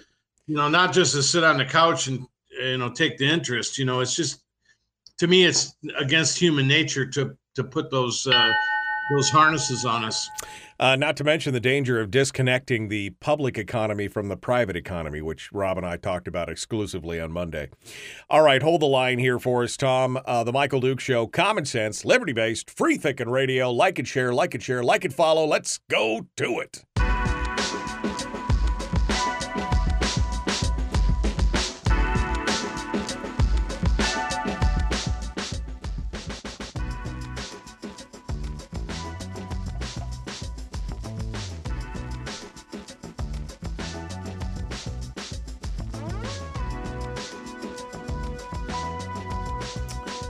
Representative Tom McKay is our guest this morning. We're talking about the new session. We just finished talking up about resources since he is the chair of House Resources. Uh, has uh, ex- experience in the oil and gas industry and kind of gives us some perspective on that. That was some good stuff here in the last segment. But let's move over to something you've been quoted on a lot more frequently lately. And that is this discussion of the defined benefits program. Now, Tom, let me preface this whole thing by saying I was I was I was hot and heavy into the defined benefits program debate in 2006. Um, Yep. I mean, we covered this extensively on the program. We had experts on from out of state. We had a lot of people on because we were trying to encourage the legislature to do the right thing and to get us get the yoke off of our back. We were almost 13 billion dollars upside down in unfunded liability at that point. Luckily, the cooler heads prevailed. We moved on to a defined contributions tier, and it's been working ever since. Um, but it has been the gold ring for many people, especially those on the left and who have ties to unions and others, to get back to the uh, to get back to the uh, defined benefits program. Which I mean, by the way, we still are seven billion dollars upside down in the previous defined benefits program. We still owe seven billion dollars to that unfunded liability, and now we've got two proposals: one in the House from Andy Josephson and one in the Senate from Jesse Kiehl. Now, Josephson says, oh, this is a conservative bill. It only deals with the first responders. And then in the next paragraph in the uh, article in the newspaper says, but you know, yeah, this could spread to everybody else, and that'd be great. I'd love to spread the wealth. Uh, which is just, I mean, you want to talk about the poison pill. Um, defined benefits, for the most part, there are a few, few exceptions to that rule where you've seen it succeed, but we can name company after company, GM, Delta, that had to be bailed out by the federal government. We've named municipalities. I mean, I've saw, you know, when I served on the borough assembly in Fairbanks, I saw tons of stuff where they were like, you know, cities, were nearly going bankrupt and decided to had to change things um, because of defined benefits programs. And yet we're being told not only would these be well, I don't know if Josephson revenue neutral, but Kiehl said, well, this will actually save us money. We'll actually spend less. This will save us money because of efficiencies. And you were quoted as saying, whoa there. Give us your take here on the uh, defined benefits programs that are being proposed right now. Well, you know, Michael, I think a lot of they they yearn for the old days. They want it the way it was, uh, and they they they're very clever. They pick the police and the firemen because who could be against the police and the firemen, right? The fact of the matter is, they really want to get all twenty-two or twenty-three thousand state workers in the back into this program, and that way the union can keep control on their membership. Well, and, and this is a, I hate to interrupt you, but Kiehl's program not only the 23,000 state employees, but also city, municipal, and borough employees. Basically, any state under the state umbrella government employee, 40,000 people. Yep, and so you know, are we going to let them let them get it back into the tent? You know, and uh, there's other options. There's there's defined contribution. There's other things that could be done uh, in this area, and you know, a lot of a lot of the uh, I've been told that a lot of the rank and file they they want the defined contribution program because it, it they can direct where the investments go and they're if they pass on their family can can uh, get the money whereas uh, under defined benefits they cannot. They're, the problem is is they're trying to ram this through michael really fast. We, we're trying to ask a lot of questions have a, a good serious debate. That's our job. You know we absolutely uh, respect and like our, our law enforcement people you know that uh, the firemen. We we support them completely but we want to do what's best for the state and and our folks you know? Right. and uh, they're trying to ram this through. Yeah, well, and again, it's it you know, as you said, the ability to pass on, you know, if you if you have a 401k style defined contribution plan which the state pays into for you, a big amount, then you have something that you can again will on to your children if you die. If you're defined benefits, and you know, does your spouse get it? Mm. Does your children get it? Mm. You know, plus the portability. What if you decide to leave the state? You can't. I mean, Right. if you got a defined benefits program, it's a problem. If you've got a defined contribution plan, you can take it with you. Uh, plus, by the way. All the rest of us out here still have to live on a defined contribution plan. Now, some of us don't contribute anything because maybe we can't, but some of us do. Shouldn't they, you know, shouldn't it be shouldn't they just live like everybody else or do we have to give them the gold-plated turducken on a plate to say, "Here's what it is for you so you'll come work for us." Michael, there's so many ways you can invest nowadays. You've got the uh, the internet has opened up uh, all these websites that you can go to and you can trade and invest. And you know, I think people are a lot more sophisticated than the union leadership gives them credit for. And uh, you know, people know people can find out. You can get financial advice so easily nowadays. You don't you you know you don't need to be. It's not a black box mystery anymore, right? Right. No. And and look, that's the thing. I think you hit on it earlier when you said this really is all about one thing. This is about power. This is about putting the unions in charge of the whole defined benefit with a block of 40,000 people uh, in defined benefits and basically shackling and handcuffing the state for the next 60 years. Because we're one of the few states that has that provision in our Constitution. There's only two states that have the provision that basically says any employee who enters into a contract with a state, it's basically that contract is basically a constitutional provision. You can never change it. I mean, forget about the Yep. rule of not binding one legislature over to another. You know, Yep. this is when you sign on the dotted line, you're on the hook. That's why we still owe $7 billion on the first Well, batch. You know, uh, it was just on the news a few days ago. There's eight states that are already uh, on the verge of default because of this problem. But Michael, if I could change the subject, I've got a I've got a committee meeting at Okay. eight o'clock. So Go ahead. But I got one more one more nugget to tell you about, and you know it relates to this BSA increase. Sure, let's talk about so, that. so yesterday in education committee, they gave us a presentation, and part of the presentation was where the COVID money. And I'm going to give you an example. The Anchorage School District got 175 million dollars in COVID money from the three uh, the three acts that were passed by Congress. Then they put up a pie chart that showed approximately 60%, maybe maybe two thirds of that money went to salaries and benefits. And I asked the question, I said, wait a minute.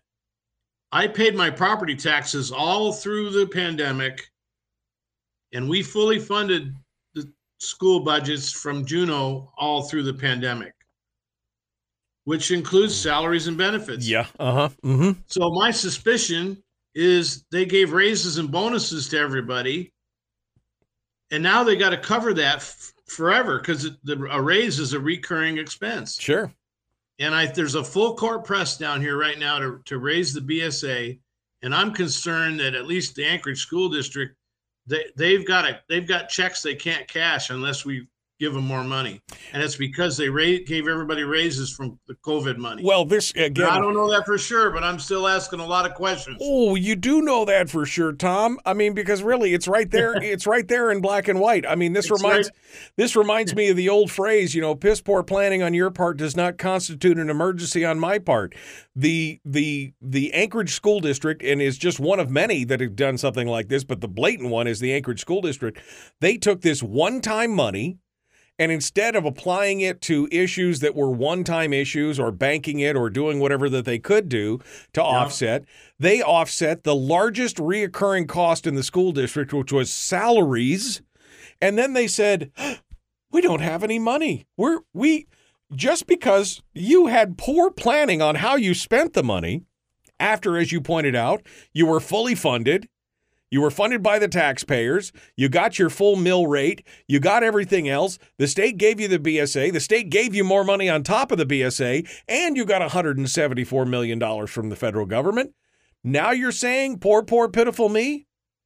I- I'm sorry. Yeah, I- That's a crisis of your own making. Well, I, I want to put in a bill to audit. I want to audit the Anchorage School District. I mean, I, I don't trust them at all. I you know I just I just don't. No, but see that, but they've got the ear of the news media. They got everything else. Well, it's for the children. And by the way, you know that BSA it hasn't increased at all. Well, it's increased four percent, but that's not enough. And every yeah, but you act like the BSA is the only thing funding education. You read every news story in here, and hardly any of them mention the fact that the BSA is just a part of the funding. They don't talk about the millions of dollars on top of that. Sarah Montalbano from the Alaska Policy Forum was on last Monday, and she said, "Yeah, here's the here's what it looks like since 2000 and uh, I think 2012, 35 percent increase in education funding, 35 percent." Yeah. Uh, and most of that is going to overheads and uh, administration and everything else. We're still only getting And the head the count, the student Yes. population is going down. That's my favorite chart. Here's the spending on administration and the number of people in administration, and here's the number of school children, and they're inverse charts, and it just goes crazy. But that's all we hear, and that's what the news media is pushing. And, Yep. and this is all about the big spend. So, Tom, last minute and a half, what are we going to do?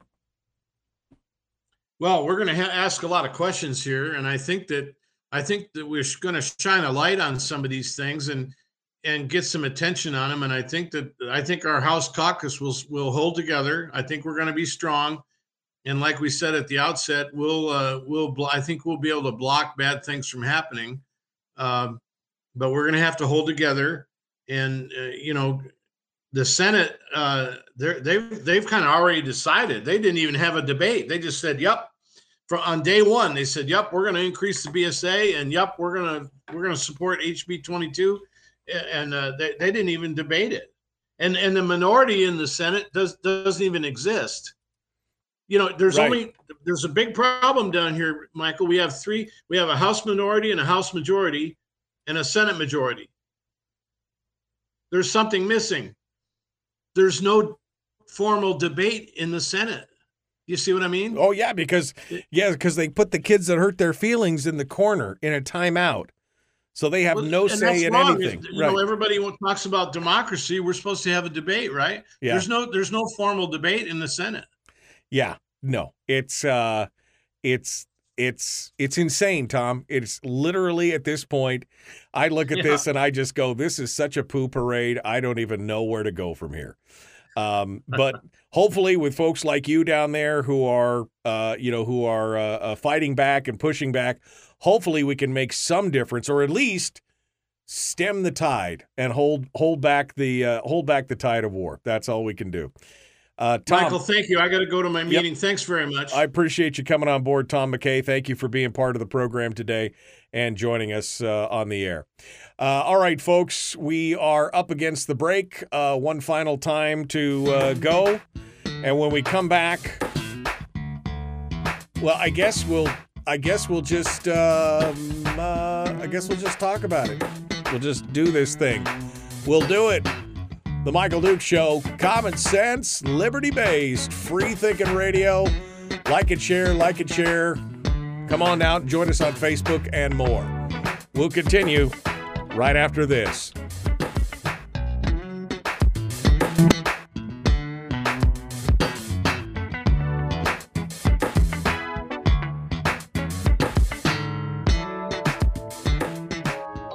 If you missed the show, you can listen to it on your time with Dukes on Demand. Oh, and it's free. Like America used to be. Streaming live every weekday morning on Facebook Live and MichaelDukesShow.com. All right, in the break, in the break. Uh, all right, my friends. Uh, are you all ready? Are you all ready to do this thing? I'm, I'm, I'm ready. I'm ready right now. Um, let's. Uh, well, I guess I, I, I didn't, I didn't do the right thing here. Let me get the phone lines. Let me no close that. Yes, close that. Let me get the phone lines uh, squared away here, and uh, we'll get we'll get started here. Uh, we'll get the phone lines open just in case and uh, see what folks uh, want to say. Um, like that. There we go. Right there. Do we get it? Does it work? Is it happening?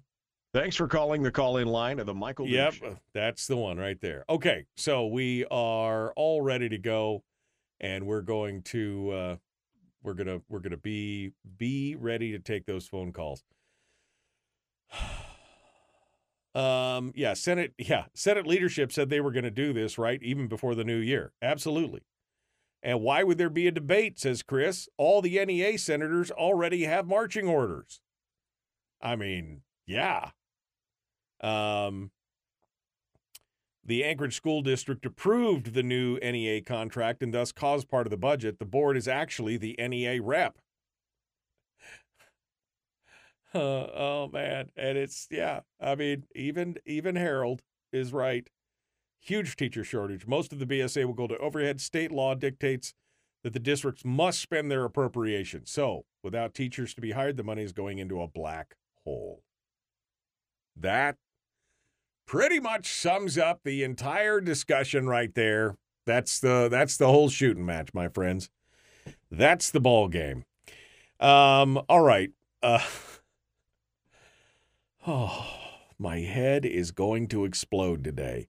After the whole debacle on the grand jury and now this.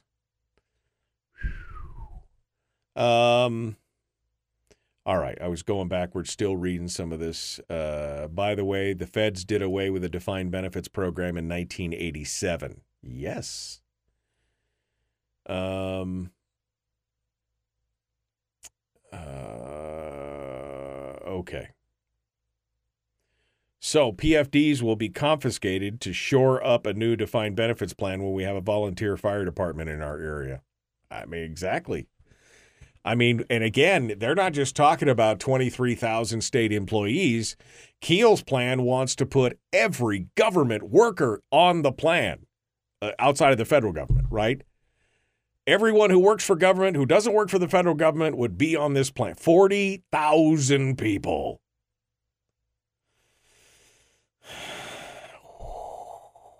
My head is going to explode.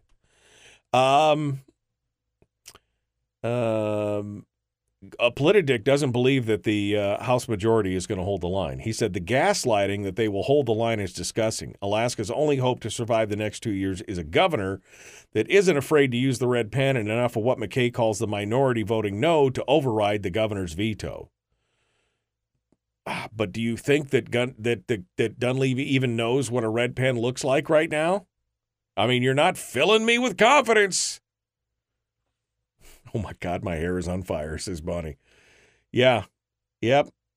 Yep. Why am I frustrated and angry? Mm, yeah. Well, you're frustrated and angry because, you know, this is the same. Well, first of all, you're frustrated and angry. The only thing I can say is Uh, Welcome to the party, pal. that's because I mean that that's the whole thing. This is where I've been for 20 years, folks.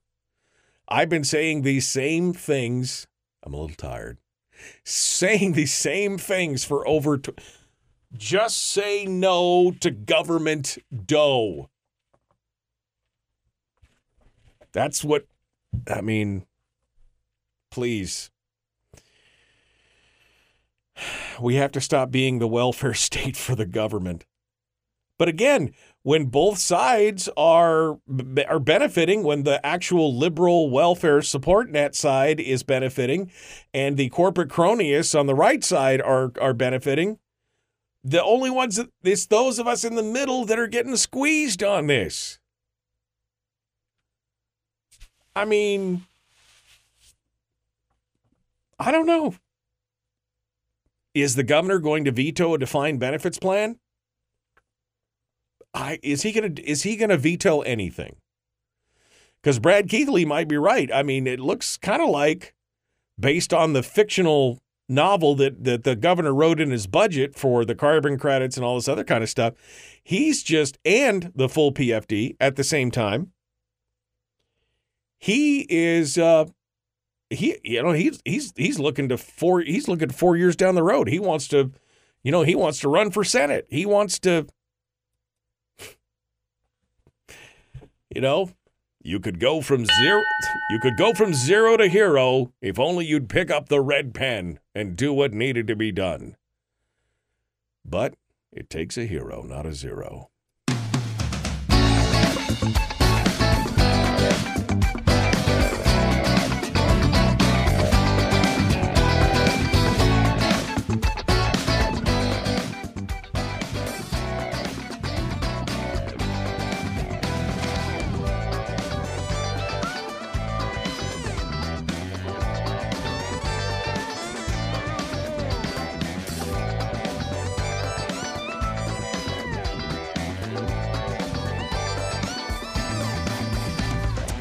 All right. Uh, welcome back to the program. The Michael Duke Show continues. One final segment for today. I will say today was, well, first of all, it was eye opening and shocking because I didn't real, I did not realize, uh, based on Ben Carpenter's previous kind of brief on what was happening with the grand juries, I didn't realize the depth and the scope of the problem. Now I do. And I'm super concerned. So that was the first one. That was the first problem. And then we get into it with Tom McKay, and I'm just, uh, you know, I'm just reminded about how much of an actual, actual sh- poop parade this whole session is going to be. I mean, just a big, hot brown mess. But let me get your thoughts on today's program give us this is like the critique section at the end of the show. What did you think of today's show? is there blood shooting out of your eyes? Somebody said earlier, was it Terry? I don't know. My hair's on fire. That's what she said. My hair is on fire. I feel you on that. I definitely feel you on that. All right, let's go over to the phones and see what folks have to say. Uh, we'll start off uh, over here. Good morning, caller. Who's this? Where are you calling from? Let me try to put. Oh, yes, good morning. Oh, um, I'm sorry, Bonnie. Hold on a second here. That was Bonnie from North Pole. I recognize the voice. Let me jump back over to her. Hello, Bonnie. what's uh, what's what's on your mind this morning? Well, well, my hair's on fire. Your hair is on fire. Yes, I mean you feel blood shooting out of your eyes. There's not enough duct tape in the room to stop it. Uh, I mean, what are, what are your thoughts on everything you've heard yeah, this morning? It's, uh, it's very, it's, very sad, very sad for Alaska. We're not allowed to do anything for our trees. Heaven forbid we should cut a tree. It's the stupidest thing I've ever heard. And every a lot of lately, I've been thinking about Joe Vogler and um, things he used to he used to speak about. Once the feds came in here, Alaska went to fifth. And that's what's going on now. Well- We're not going to be allowed to do anything. Thank We're you, thank you, Bonnie. I mean, yeah, I mean, the everything went right in the dumper once the feds got involved, and I agree with you. Thank you, Bonnie, for your call. Uh, let's uh, continue over to the uh, phones here and see what uh, see what the next caller has to say. Good morning, caller. Who's this? Where are you calling from? Muted. Oh, good morning, Michael. This is Harold. Hey, Harold. What's uh, uh hey, Har- Hello. hey, Harold. What's on your mind? Can here. Yeah, being the old school finance man, uh, you know, we used to calculate all the, s- the funds to all the schools years ago, and went through the uh, reformation of the uh, uh, formula. You got a bad echo. Uh, I'm sorry, Harold. Uh, go ahead now. Um, I don't know where they're going to spend this money. The districts are going to get uh, uh, quite a booty here. Um, they're having an issue as far as finding teachers in the first place.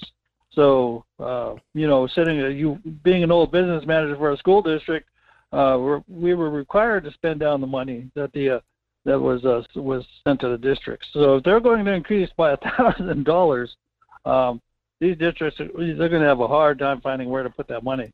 And the only place that I can imagine, and and and based on state law, is that uh, they're probably going to increase salaries, which means uh, a permanent in- increase over the next several years formula. Um, so, you know, I mean, that's where you are. The the the bigger question is, is that the formula doesn't um, work right now. So uh, it doesn't make any sense to, to, to throw money at a formula that, that isn't producing the educational outcomes that you want. Right, right. And you've talked about in the past, I know you've talked about how the formula is heavily biased not towards the classroom and the teachers, but it's heavily biased towards the infrastructure and the administration and the overhead and the ancillary Well- stuff, right? Well, well, yeah. Let me tell you how it works. It, it, you, get- you're going to go through this entire formula, and at the end, what you're simply going to do is you're going to cut a check to the districts, and that's it as far as the state. Any audits, any accountability is sitting in the back file um, at uh, 208th uh, at West uh, in Juneau, and nobody looks at these things. Okay, all they do is go through. They go through it, and they make sure that the districts spend down um, the money the way the state statutes say it. The state statutes right now, all they do is cut a check. As long as they get to the cutting check part and send it out to the dis- to the districts, it's over as far as the state. So you're not going to get any improvement on, on educational outcomes simply by increasing the, the BSA. It's never made any sense in the past. It's, it doesn't make any sense now. And I wasn't aware that there was a mandate that all appropriations must be spent. And like you said, if they don't have teachers available or they can't fill those positions, then uh, the money's got to go somewhere. So I guess we just fluff up the, the salaries, or we fluff up the administration, or we add more buildings, or we do something else with it. Yeah, you're you're you're not allowed to have a giant. You can't save your money year year over year over year. When the state sends you uh, appropriations, you're required to spend that down as far as education. So, um, I'm I kind of feel it for these business managers out there that are that are probably scrambling around looking for some place to put all this put all this new money that's coming into that's going to come into their coffers. And uh, you know, I mean, as far as the school boards, hey, hire hire some more maintenance, hire some more overhead because uh, um, as long as it's sitting in the in the in the budget, it's fine with them, and that means overhead. You're Yeah. not going to get any new teachers because there's no new teachers out there to be hired. Uh, there's a national teacher sh- shortage going on right now. Uh, so please explain to me what you're going to do with this extra thousand dollars to the BSA because it's not going into the classroom, folks. Right. And you said the audits, there are no real audits, or they go into the back of a drawer and nobody reads them. So what's the point? What do you when think? you Go ahead. when you when you have a bad formula, if you're if you're going to audit a bad formula, a formula that doesn't produce your educational outcomes, you're just going to get an audit that says, "Yeah, you're doing okay." Um, so you need to actually reform how the state uh, uh, distributes their money and the, and the accountability behind each each section. And I keep advocating, unless you do a separate appropriation for classrooms, classrooms, teachers, and the, and a separate appropriation for overhead, you'll never, ever, ever improve education in this state. What do you What do you think about uh, the commentary in the paper? Justin Ruffridge is quoted uh, in the uh, in the House uh, as saying that they, the House majority, was inter- you know, was willing to talk about a BSA increase, but they were saying two hundred and fifty to seven hundred fifty dollars, and he went on to say, any BSA increase that we're going to talk about in the House is going to be talked about along with accountability measures, as well as attaching it to potential targeted types of funding uh, talking about uh, scholastic, uh, you know, achievement goals and things like yeah, that. Yeah, we've heard that rhetoric. Yeah, that's uh, it's called rhetoric. It's called uh, it's, it's called getting out of Juneau in April. Okay, that's what that is. There's and you, you're not going to improve education in this state unless you reform that formula so that the, so the legislature has a grip on what that money is used for. If it's not used for education and teachers, it's used for overhead. It's Yeah. used for for for for everything else outside of the classroom. Yeah. Unless you focus on the classroom, you're not going to improve anything in the in the education arena in this state. All right, Harold, thank you for your call. I appreciate it. That was a good discussion, and I Okay. uh, enjoyed it. Thanks for being part of the uh, show today. Uh, let's. All uh, participants are muted. Oh, I partic- I muted everybody. Let's go over to the next call to see what they have to say. Uh, 907 433 3150. Good morning. Who's this? Where are you calling from? This is April from North Pole. Hello, April. What's on your mind? Well, I was just calling about a few of the things that the last caller said. For example, um, one of the things that frustrates me is when people count um, only dollars going to the classroom. That the dollars going to the classroom go to the teacher salaries um, and what crayons because parents pay for the crayons. We, we get a huge list to bring in, pay for the crayons.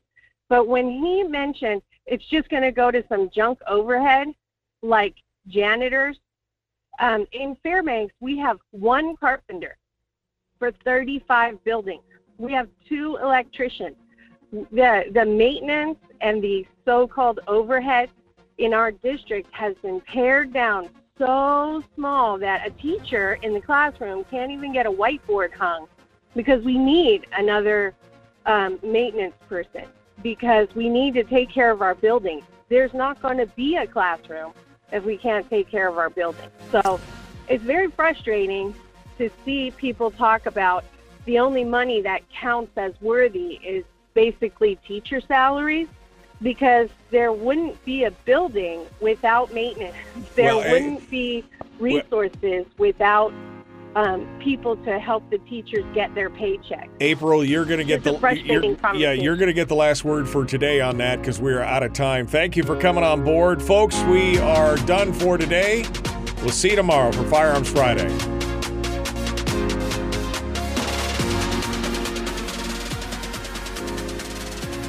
And maybe Fairbanks is unique. I mean, I haven't been following the Fairbanks School Board specifically. Maybe they're unique, but again, the latest numbers show and this is what we went over with Sarah Montalbano on Monday.